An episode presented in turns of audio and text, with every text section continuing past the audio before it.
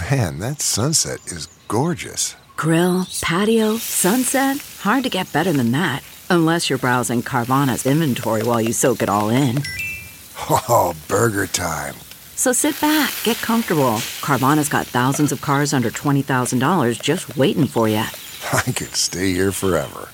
Carvana, where car buying meets comfort, meets convenience. Download the app or visit Carvana.com today.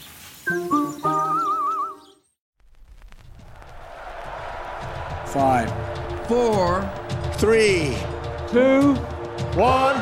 But who's counting, right?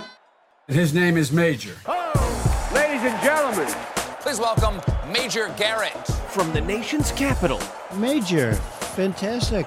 It's the takeout. This is a major achievement. With CBS News chief Washington correspondent Major Garrett. Yes, CBS. Yes, hi.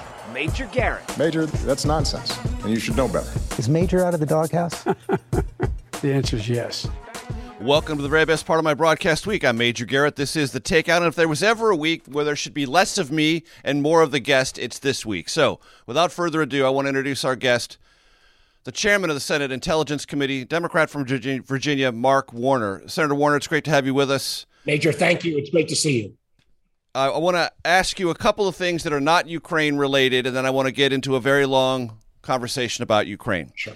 First of all, you're not on the committee, but I'm sure you have either seen or been briefed about the confirmation hearings for Judge Judge Judge Ketanji Brown Jackson. Your overall assessment of those two days, what some have described as antics from some Republican senators, one Republican senator called it jackassery at times. And do you believe A, she will be confirmed, and B, how much Republican support in the end do you think she will receive? Well, I didn't get a chance to watch a lot of the hearing in light of the fact that I've been spending an awful lot of time in a secure area, a so-called SCIF. The parts I saw and the reporting, um, I think she held up extraordinarily well. I think she will be conf- confirmed. I believe and hope uh, that it will be bipartisan. Um, I feel like some of the Republicans on the committee were basically auditioning uh, to the farthest right constituencies for 2024. Um, I'm not sure they moved anybody's needle. Matter of fact, uh, I was happy to see folks like Senator Romney and others not on the committee, but saying some of this, um, uh, some of these charges seem to be extraordinarily off base. Um, but she, I think, you know, to sit through uh, two, what was it, 11 or 12 hour sessions, two days in a row of that kind of um, tomfoolery in some cases and retain her composure. Uh, seems to me like I can understand why she'll be a good judge.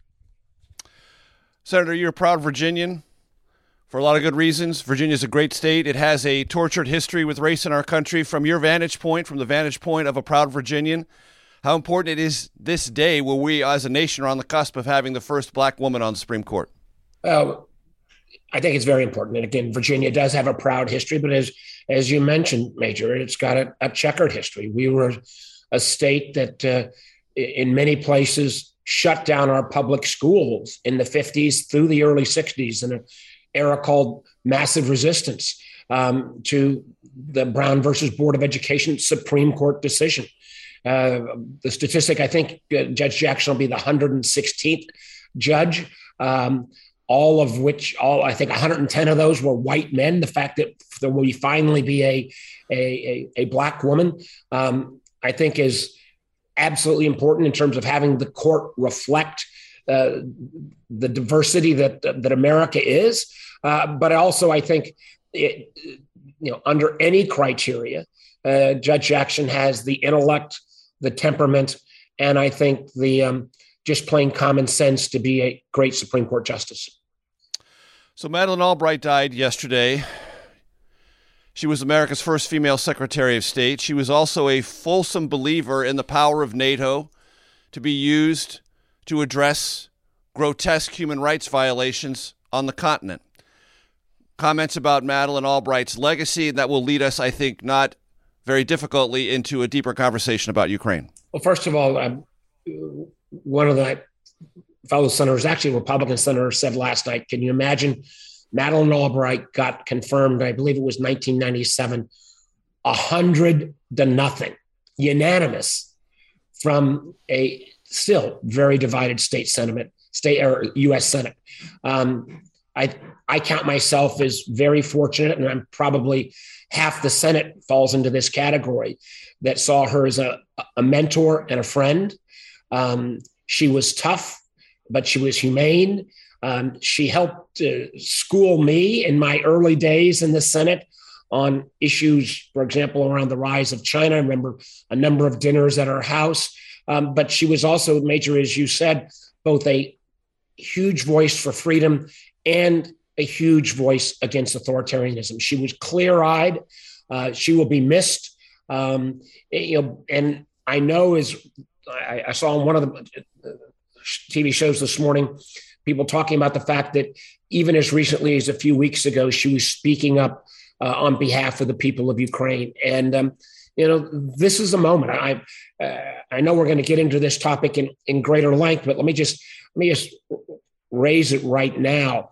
Um, you know, over the last what three or four years, uh, things have been challenging not only in this country but obviously across the West. I mean, we've in America we've gone through you know, the challenges of a Trump administration. We went through the you know, the hellacious January sixth event. Uh, we've seen our political parties kind of at each other's throat. Uh, we've lived through COVID. You know, we have a social media world that tends to pit one entity against another. And I think all of us, and whether we're in politics or not, have probably asked the question, you know, can liberal democracy really succeed in, in the 21st century? Or are these states, and oftentimes, you know, China has been pointed as an example, this authoritarian regime where there's a directed economy, is that going to be a more successful model? And what I think we are seeing playing out real time right now is the Ukrainian people uh, under the great leadership of uh, President Zelensky, the Ukrainian people literally saying, we will vote with our lives to try to get a piece of what you in the West and we in America have always been about a free press. Uh, the right to agree and debate and disagree without without going to arms, the notion uh, of, of an independent judiciary, democracy um, Ukrainians are fighting for it. And I think Zelensky, again, has been such an articulate spokesman on this topic. Uh, this is more than about Ukraine. And I hope all of us, and I, I know I have felt this way, and I, I, really feel the vast majority of the guys and gals I work with in the Senate feel this way. You know, this is a moment for the our country to come together, for the West writ large, not just NATO, but democracies everywhere to come together, and also take kind of take a deep breath and realize, you know what, we are the good guys. Uh, this is a good versus evil in terms of what we were standing up against with uh, Vladimir Putin's authoritarian, barbaric invasion. Candidly, those countries that that side uh, with Russia, like China, uh, another authoritarian state, I think it may unify us not just vis-a-vis Russia, but also about the emerging challenge with China. And I and I do hope all of us, uh, again, for all our flaws uh, not to kind of, I'm sure we'll get back to Churchill at some point during this, but for our applause, you know, democracy still is, the, you know, it's got a lot of mess, but it's the best system compared to everything else. So, as we speak, Senator Warner, and I know you know this, President Biden is in Brussels meeting with NATO leaders. We are recording this the morning of March 24th. I always remind my audience because they'll be listening to this over the weekend when we do this. But among the things that are on the NATO agenda is trying to get China to do something it has yet to do, which is condemn this invasion of a sovereign country. On Face the Nation this previous Sunday, China's ambassador to the United States said a condemnation from China wouldn't mean anything. And he said China was doing everything in its power to de escalate this situation. I'd like you to evaluate those two statements. Well, I reject both of those statements. Um, China clearly. Uh, I think it's been one surprised by the unity of the West, and there are there is reporting that the China Chinese economic ministers are gravely concerned about President Xi's kind of complete throwing in with Vladimir Putin uh, because of the disruption it will cause in their economy as well. But I think China is is um, uh, not frankly, it is showing its true colors. And, and when I say China, I think, Major, it's always important uh, for policymakers to make clear at least in my mind, our beef is with the Communist Party of China. It is with President Xi Jinping. It is not with the Chinese people. It is not with the Chinese diaspora, uh, particularly in terms of, for example, Chinese Americans, Asian Americans. Um, but uh, China is another authoritarian regime. They have created a surveillance state using technology in China that would make George Orwell uh, in 1984, for those literary fans and the, the, the, audience, blush in terms of its overreach. Um, and I think uh, uh, you know this unity of democracies um, uh, against Russia. I, I think we will ultimately, you know, you can't fence it on this one. And I think China is still trying to not only fence it, but actually align closer with Russia. I would also point out, and this has been one, one of my. One second. Let me let me let me jump in, Senator Warner, because I got to go to a break. On the other side, we'll continue that thought on Major Garrett. Senator Mark Warner, chairman of the Senate Intelligence Committee, is our guest. Back for segment two of the Takeout in just one second. What makes a life a good one? Is it the adventure you have? or the friends you find along the way. Maybe it's pursuing your passion while striving to protect, defend, and save what you believe in every single day. So, what makes a life a good one? In the Coast Guard, we think it's all of the above and more. But you'll have to find out for yourself. Visit gocoastguard.com to learn more.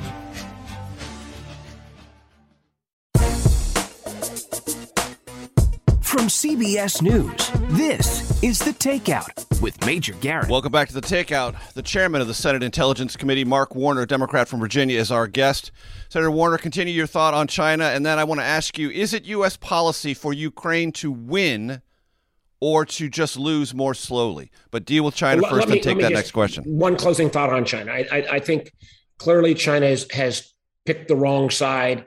And I think our the long-term economic challenges we ha- have with China really are uh, the issue of the future. Let me just quickly add, though, one nation that I've also been extraordinarily disappointed uh, because I think it is one of our most critical relationships in the 21st century, and is that the, the role that India has played so far. I am proud to be co-chairman of the U.S. India Caucus. I am a huge supporter of India's role in the Quad, India's you know claims as, and it is, it's the world's largest democracy. And I have been bitterly disappointed by the fact that um, India, who aspires to be a, a, great power, is basically taking a pass uh, and has abstained from condemning uh, Russia. Uh, and um, I, I, think that that is a, a, a both a short term and a long term mistake um, by the Indian government. Now, in terms of what our role is, um, in, in, in view, America's view towards Ukraine's prospects. Let me, first of all, um, again, set the stage. I think we, you know, as chairman of the Intelligence Committee, I'm the first to sometimes call out when the American intelligence community doesn't get it completely right. And clearly, there were mistakes made in predicting the timeline on, on their demise in, in Afghanistan. But on the question of predicting and getting exactly right what Russia's intents were and what Putin's intents were on Ukraine, they have been spot on. And they've done two things that I think they need to be commended on. One is they've been very forward leaning on, you know, getting ahead of what Putin was hoping to do to try to show, have any false flag operation that it was somehow said this invasion or Putin's actions were caused by Ukrainian action. So you may, some of your listeners may recall there was the notion that there was going to be a coup. And then the British said, if the Russians cause a coup, this is the guy that's going to be put in. Then the American intelligence community said, there's going to be a video and it's going to show dead bodies. It's actually be Russian propaganda. And time and again, the intelligence community was forward leaning. spies aren't don't like giving up information. The fact that they've been this forward leaning, I think, really caught Putin off guard. What they've also been willing to do is share virtually real time with our allies and with Ukraine intelligence. That has helped keep NATO united. And NATO a year ago was pretty broken after President Trump. Even four months ago, they NATO was not united uh, on the um, situation in, in terms of Ukraine. And I think the intelligence community, both in terms of being willing to uh, preclude any pretense that this was caused by Ukraine, and then uniting uh, NATO has to get a lot of appreciation. Now, in terms of what we expected, I don't think any of us, including the intelligence community, I'm not even sure, including the Ukrainians, you know, uh, thought the Ukrainians would do as well as they have. A lot of that was due to the leadership of President Zelensky. I mean, one of my colleagues in the intelligence community had asked two months ago, you know, Zelensky, is he Ghani, the Afghan leader who will cut and run, or is he Churchill? Well, as of today, uh, it, uh, I think history will record him as the 21st century Churchill. Um, it, eh, but the fact that the Russians have been as inept the fact that the Russians have been as slow, the fact that I think they are suffering the level of morale, the fact that the Ukrainian Air Force is still up and flying on an active basis. Um, I don't think any of us predicted that. And so the idea of how long you can preclude a Russian success, which may have been kind of the intentions and the right. general consensus in day one, in week one, and even week two, of this invasion, I think has changed. I think we're right. hearing it from our contacts in Eastern Europe and our contacts with the Ukrainians uh, that they think they can uh, win, in, at least in terms of precluding uh, Russia from being able to take over the major cities and take out the Zelensky government. Right. So, should that therefore change U.S. policy in any way? From okay, this is a defensive posture. You've got to hold off the Russians as best you can. We're not even sure you can, but now it looks like you might be able to repel them. In some cities, Russians have been pushed back. If the statistics that NATO released just this day, March 24th, are accurate, the Russians have lost between 7,000 and 15,000 soldiers. They lost 15,000 soldiers in 10 years in Afghanistan. Can Ukraine win? And if it can, should that dictate a different U.S. policy, either articulated or sub rosa? Well, that's a that is a great and fair and appropriate question, and you know we're recording this as you said, March twenty fourth. Um, today uh, is going to be a hugely significant day because, as you know, President Biden is not only meeting with NATO, He's also meeting with the G7, which includes Japan, for example, not only European and countries like Canada and, and, and United States. And then the EU, which includes a number of European countries that are not um, members of NATO. And the challenge, and I think he's he's done a good job so far, is keeping NATO united and getting them as as many arms, as much arms as possible, without escalating the war, without pushing Putin further into the corner, but also without getting some of the more reluctant NATO members, because I can assure you, even as recently, as uh, middle of February when I was in Munich at the Munich Security Conference, not everybody was fully on board. Um, and so I, you know, in many ways, I wish we could have filmed or we could have recorded this tomorrow or Saturday because we might have a little more clarity on that question.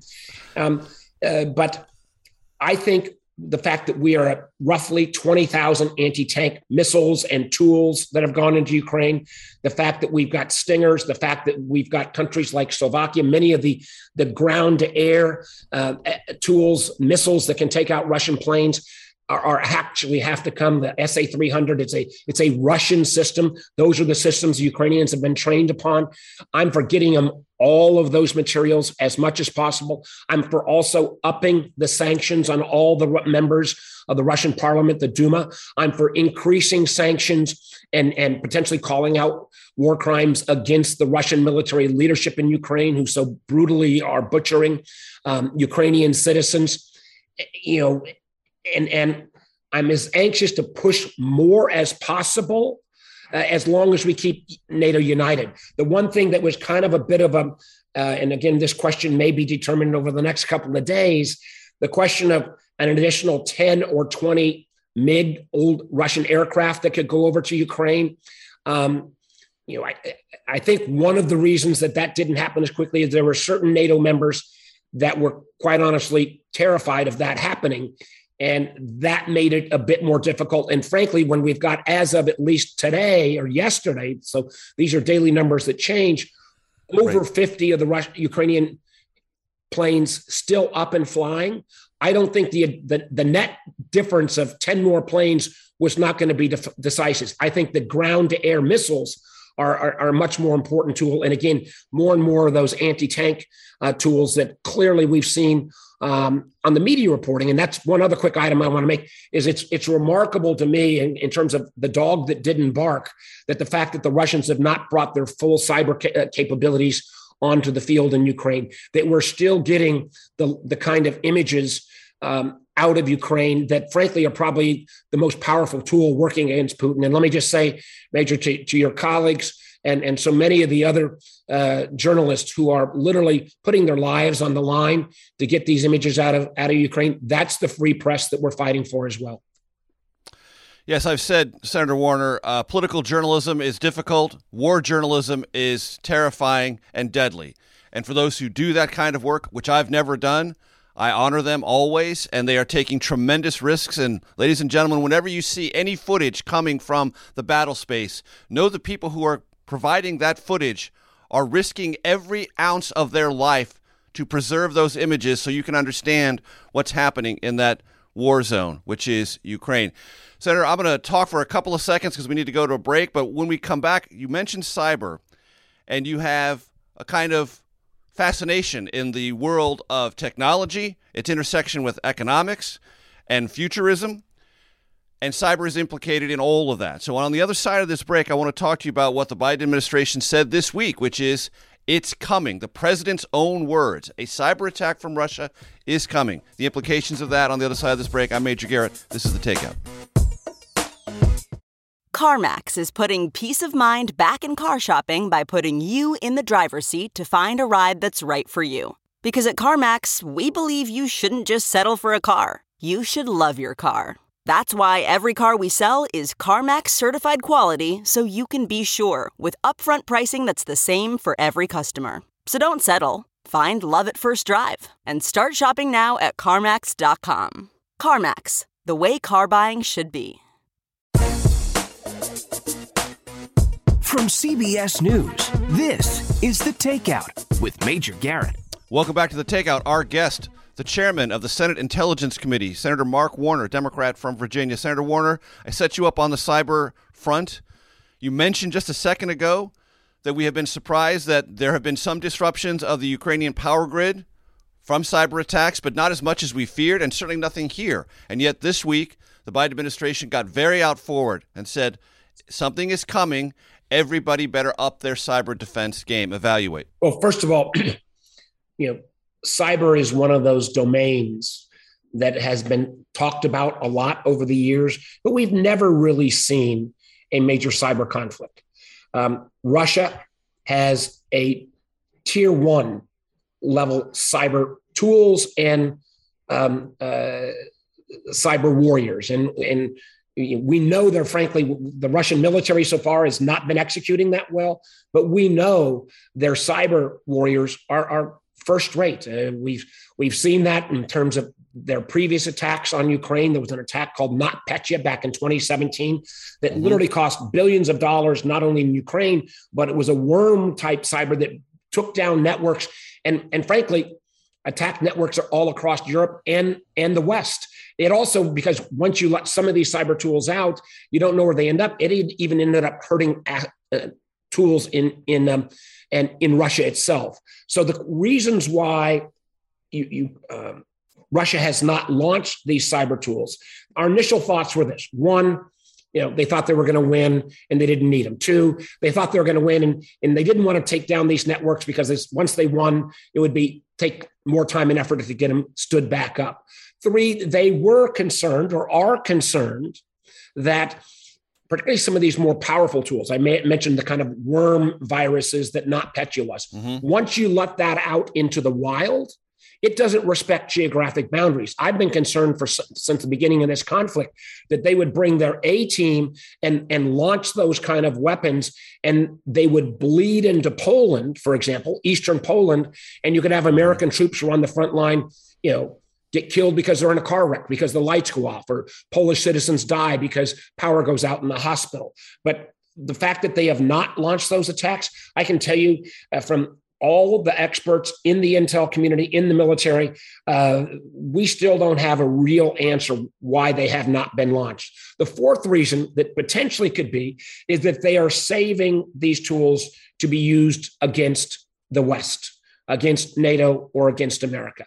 I think it was right for President Biden to put all of us on notice. I think we need to expect and anticipate as Putin's you know inner circle gets more and more pressed as the Russian economy shrinks more and more due to these sanctions that he will lash out. And uh, the first tier of lashing out will be attacks. And i think this has all been this has all been in the public domain against either our financial sector or against our energy sector because obviously we've shut we've sanctioned both of those in russia. And the truth is our defenses need to be up but the dirty little secret in cyber is no matter how good your defenses are, if the offense is frankly better, you know, the bad guys need to only be effective right. one out of every million times. You have to be effective 99.9% of the time. So two things, right. two things that are important. One is we finally passed legislation that has a mandatory re- reporting requirement. So the government knows because only about 30% of cyber attacks are actually reported. We need that reporting so we can share with the private sector. The vast majority of our critical infrastructure is private sector. And second, even if the bad guys get in, we have where we really are strong is resilience on how we get our networks back up and operating. So let's be on guard, but let's not panic on this. You talked about lashing out. One of the very important conversations going on in Brussels as you and I speak, Senator Warner, chairman of the Senate Intelligence Committee, is could lashing out take the form of chemical or biological weapons because Putin feels that in a military situation of either desperation or extremis, that could change the equation. Jens Stoltenberg, the head of NATO, said that would change the equation. It would change the definition, the confines of this war, especially if there was any bleed over effect of a chemical or biological weapon. From your vantage point, do you think this is still a more or less likely scenario for Putin to use those kind of historically forbidden weapons, though he's used them in Syria for sure? Or do you think that's less likely? Major, I, God, I wish I, I so wish I knew the answer to that question. Um, we, what we do know is that Putin has become a more, more and more isolated figure. And I think, again, any of your listeners have seen these images where Putin sits at one end of the table and you've got a visiting foreign dignitary or his own advisors at the other. This is a this is a dictator uh, that, as we've seen in history, as dictators become more and more isolated, less and less inputs. We were concerned on the front end of this conflict. Was he even getting accurate reports of how badly the Russian military was doing? Because nobody wants to tell the boss bad news because you know you might lose your job or more than your job. So, and on March 23rd, the day before we're talking, Senator Warner, there was a report that one of the people within his inner circle had defected. I, I think there is growing there is growing discontent within the Russian leadership, and I'll leave it at that. Um, but I this so the question is, will Putin lash out using chemical weapons, as he as you pointed out, he used in Syria, or God forbid, even tactical nuclear weapons? Um, we just don't know. And the challenge and the, the, the, the role that President Biden and NATO leaders have to um, discuss today is, you know, how bright a red line do you draw in terms of laying out ahead of time what NATO's response would be to either one of those horrible, horrible horrible actions that Putin could take, whether it be chemical weapons or you know, tactical nuclear weapons. Because you as know, you as you well know, Senator, historically the answer has been strategic ambiguity. The message being don't even try, don't even think about it, and I, it feels like that's where we still are. I think that's where we still are, um, because uh, you know, as we've seen in the past, and I think um, uh, uh, we we have made this mistake in the past if you draw a red line and then you don't invoke consequences if that red line is crossed, then our alliance is weakened. And I think, from again, without getting any specific countries, uh, there are different levels of all in even from all our NATO nations in terms of what they would be willing, uh, how much commitment they would make uh, to to um, making sure that Article Five violation, which is part of the NATO uh, uh, treaty that basically says mm-hmm. if one nation's attacked, all 30 are attacked. Uh, that is a real time debate going on, I believe, absolutely right now in Brussels. And with your permission, Senator Warner, I want to go back to China and India for just a second because it seems to me that what you said and what others have said evaluating their actions or inaction is the role of history is being called right now. And if this gets worse in ways that we are now discussing battlefield nukes, chemical, biological weapons that role of history will never forgive you for being on the fence. Am I about right on that? Amen. Major, you you are about right. I mean, I think you know, as has been spoken, this is all these are the most significant days in terms of uh, war and peace and and the future of our world since the end of World War II. And you know, history will record uh, where you stood. The fact that uh, in as divided a world as we live in, I think 142 nations in the UN General Assembly stood together and condemned Russia's activities. Uh, I, I, frankly am not surprised by China's failure to condemn. China, unfortunately, has that adversarial role uh, against not just America, but against democracies around the world. They are an authoritarian. But India state. doesn't. But India, India doesn't. Major, major, you are dead on. And I've heard from so many um, Indian American friends who are bitterly disappointed um, with the Indian government. Now, yes, historically, India has been non-aligned. Yes, historically, India has bought weapon systems uh, from Russia. But and, and you know, as chair of the India caucus, I have lobbied even the Biden administration and the Trump administration to allow India to still keep buying some of these systems from Russia um, because uh, they needed to maintain and as they transition over towards more Western-based systems. But um, I, I, fear that India, who prides itself as the world's biggest democracy, by not living those values at this moment in time. Um, I, I, hope they will change, but history will take note of where they stood on this true battle between. This is not, you know, authority, you know, along a political spectrum, kind of good guys versus kind of bad guys. This is good versus evil. That is the voice of Senator Mark Warner, chairman of the Senate Intelligence Committee. Stay tuned for segment four, the takeout, in just one second. Worried about letting someone else pick out the perfect avocado for your perfect Impress Them on the Third Date guacamole?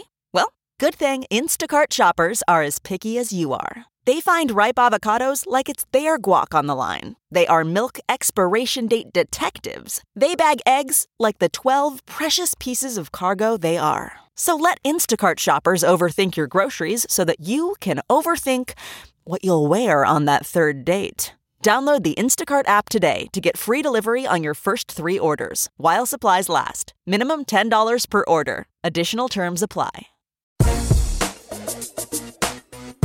From CBS News, this is The Takeout with Major Garrett. Welcome back to The Takeout. Our guest, the uh, chairman of the Senate Intelligence Committee, Mark Warner, Democrat from Virginia. Senator Warner, uh, we again recording this March 24th, folks, for full transparency, and so you can follow this conversation as it intersects, or maybe leaps slightly ahead, or deals with the news as we know it right before us. So as we're talking in Brussels, NATO has agreed to double the military footprint in the following countries: Bulgaria, Hungary, Romania, and Slovakia. For our audience, Senator Warner, explain why that matters. Well, these are all nation states uh, that are adjacent to either Ukraine or Russia. Um, we America now has uh, committed or, or, is in the process of, of transporting troops where we will be back up to 100,000 American troops in Europe. We were at roughly 68,000 as recently as, uh, as 2018. Um, you've seen nation after nation across Europe, even including the Germans, dramatically up their, uh, or at least commit to up their defense spending. You've seen nations like Sweden and Finland that have historically been neutral be willing to send um, uh, materials and support to Ukraine. You even have, and, and, Major, you and I are both old enough to, to know the one country, no matter what conflict there would be, that was always neutral was Switzerland. Switzerland is off the fence in, in this uh, engagement and supporting Ukraine and condemning and helping helping to sanction Russia, um, moving these troops closer uh, closer. I think will, God willing, you know, put more pause at least in in those military uh, commanders who are advising Putin to say, you know, we can't even take on the Ukrainians, which were a relatively small force. We obviously could not take on NATO. So you know, let's take that into our calculation as mm-hmm. Putin considers ratcheting up and potentially using these other uh, awful tools, whether they be chemical, potentially um, uh, tactical nuclear, or even for that matter, a full on cyber onslaught. So, one of the things I created this show to do, Senator Warner, was not only have a long form conversation that's never edited, we always do that, we deliver that every week, but at times also have people in the know explain to a broad audience across America things that they're hearing about in the news, but they need more context for. So, here's something that most Americans are hearing that the Defense Secretary of the United States government, Lloyd Austin, and the chairman of the Joint Chiefs of Staff, Mark Milley, try to contact with regularity their Russian counterparts and right now, they are not getting those contacts to go through. That to suggest in the mind of many Americans something they should might be scared about. Should they be, and why does it matter? Well, historically, and and, and I am a, a child of the Cold War. I grew up in an era where um, I remember in in grade school we would have uh, you know, kind of possible air raid warnings where you would hide under your school desk, not that hiding under a school desk uh, in, in the event of a nuclear attack would do much, but we were constantly aware that there was the Soviet Union, uh, which is now Russia, uh, against NATO in the West, and we were in conflict. And one of the ways even through the worst periods of this conflict, there was something called the red phone, where the the after the Cuban Missile Crisis, the head of the Soviet Union, the president of the United States could immediately be in conflict um, to make sure that we didn't stumble into nuclear war. And there have been times, and I'm aware more now on, as chairman of the Intelligence Committee, there were a number of times that, thank God, we had those communications because in a missile drill or a, a military exercise, there might be a misinterpretation of what was going on. Um, uh, and, and those means of communications were able to lessen the tension. The, the fact that right now the Russians are not picking up the phone uh, causes concern. I believe there are uh, other levels of contacts going on, but this is important because if a if a Russian jet flying over Ukraine somehow wandered into Polish airspace, making sure a commander could say, "Hey, that was a mistake. That's not an aggressive attack. Right. It's really important. What I what I read into this is that Putin's propaganda, what Putin is telling the Russian people, he's not even saying this is a war. He's calling this a, a an, an attempt to try to protect the Russian-speaking Ukrainians in uh, the Donbass region, in the eastern part of of, um, of Ukraine that have been under quasi Russian control since 2015, 2016. Uh, so, what may be the case is that the, the Russian officials, you know, can't even bring themselves to kind of perpetrate that propaganda to their American counterparts. But it is um, usually on the military side, they're fairly sober figures, realists. Uh, many of these, our secretary and, and the chairman of the Joint Chiefs of Staff, have, I'm sure, long term relationships with some of their Russian counterparts. It is very worrisome to me that they, they, these communications are, are not continuing on a real time basis. The U.S. government has said and assessed that there is ample evidence that Russian troops have committed war crimes. What is the implication of that?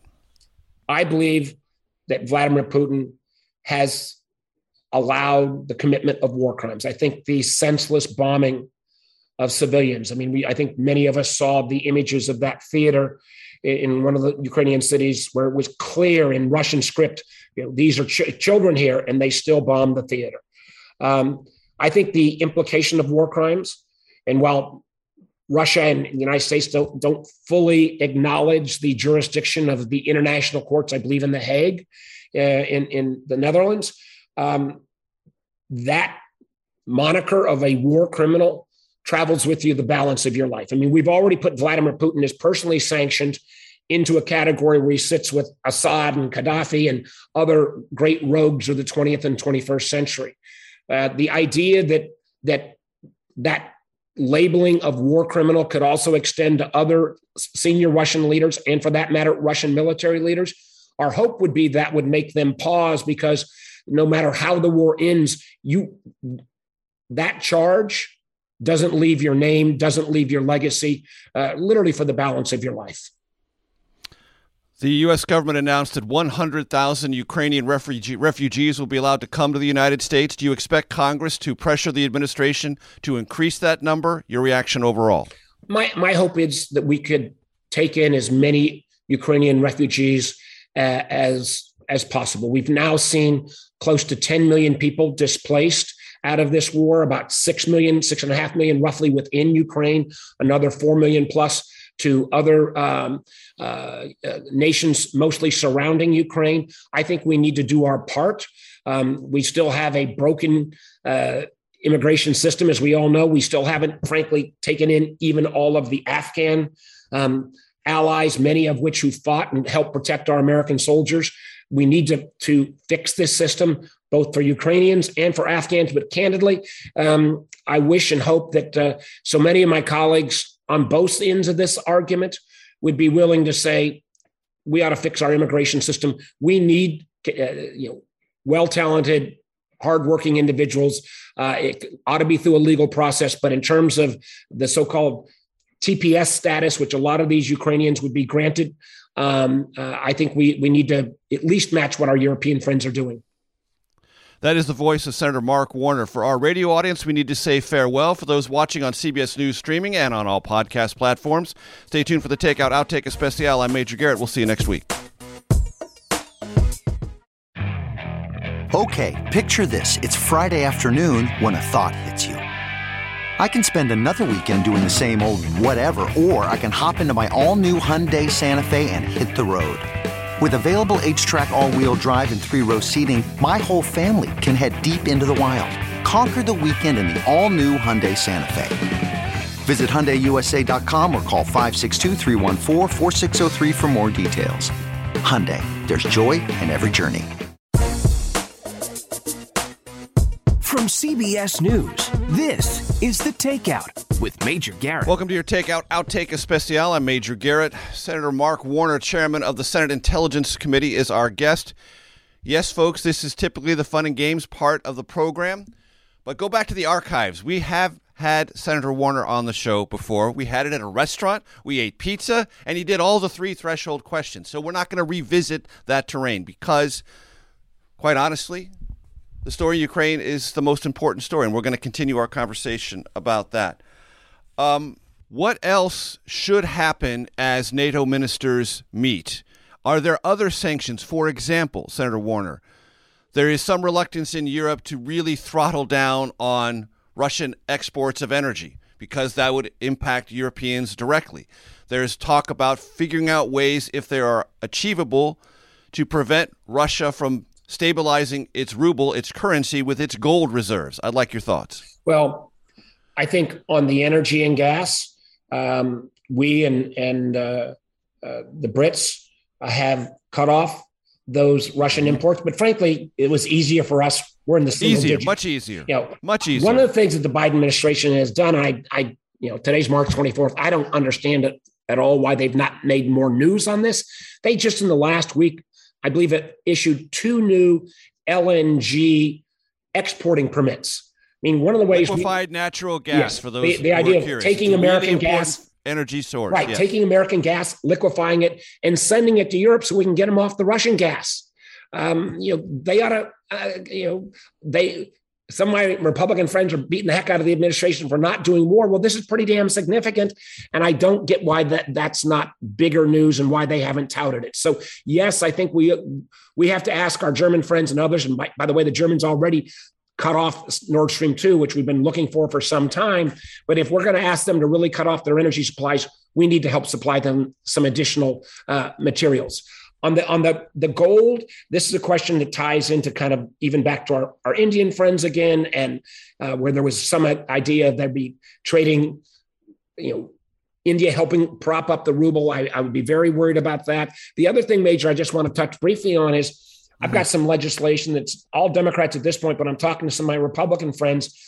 Let's make sure these that putin and his cronies the oligarchs aren't able to avoid the sanctions by using cryptocurrency um, there is a, you know, there are 10 different crypto exchanges in the world. Only two are in America. We've got some pretty good control over those. Let's extend some of these same controls on the foreign based cryptocurrencies because my fear is people are converting their wealth not only into Bit, uh, Bitcoin, but Tether and Ethereum and a series of others, or into this whole world called DeFi, which we don't have time to talk about today, and right. finding ways to kind of get their assets outside of the sanction regime. So those are a couple of things we ought to be doing as well. How do you assess Vladimir Putin's hold on power? Great question, Major. And we, you know, we've got visibility somewhat second tier.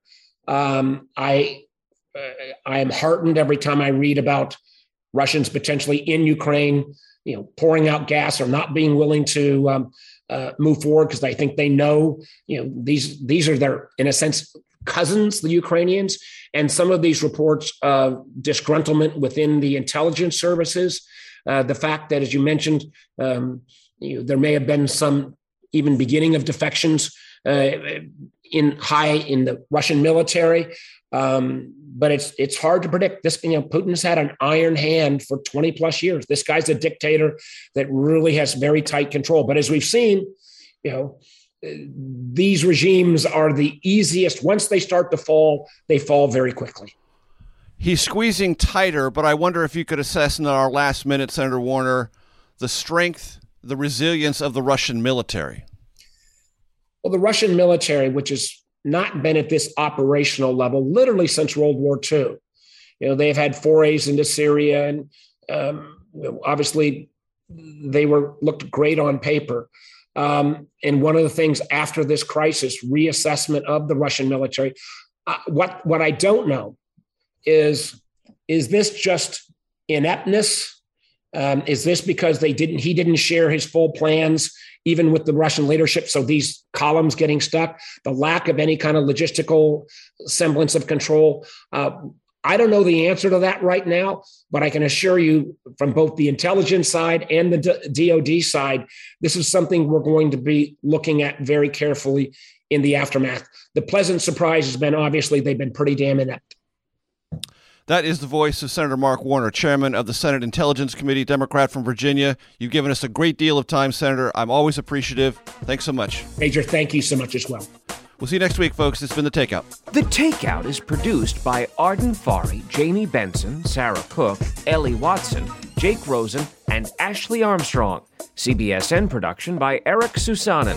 Follow us on Facebook, Twitter, and Instagram at Takeout Podcast. That's at Takeout Podcast. And for more, go to takeoutpodcast.com. The Takeout is a production of CBS News. If you like the takeout, you can listen early and ad-free right now by joining Wondery Plus in the Wondery app or on Apple Podcasts. Prime members can listen ad-free on Amazon Music.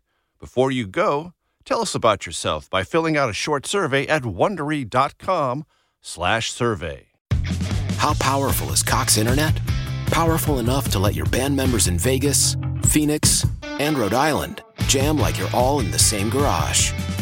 Get gig speeds powered by fiber from Cox. It's internet built for tomorrow, today.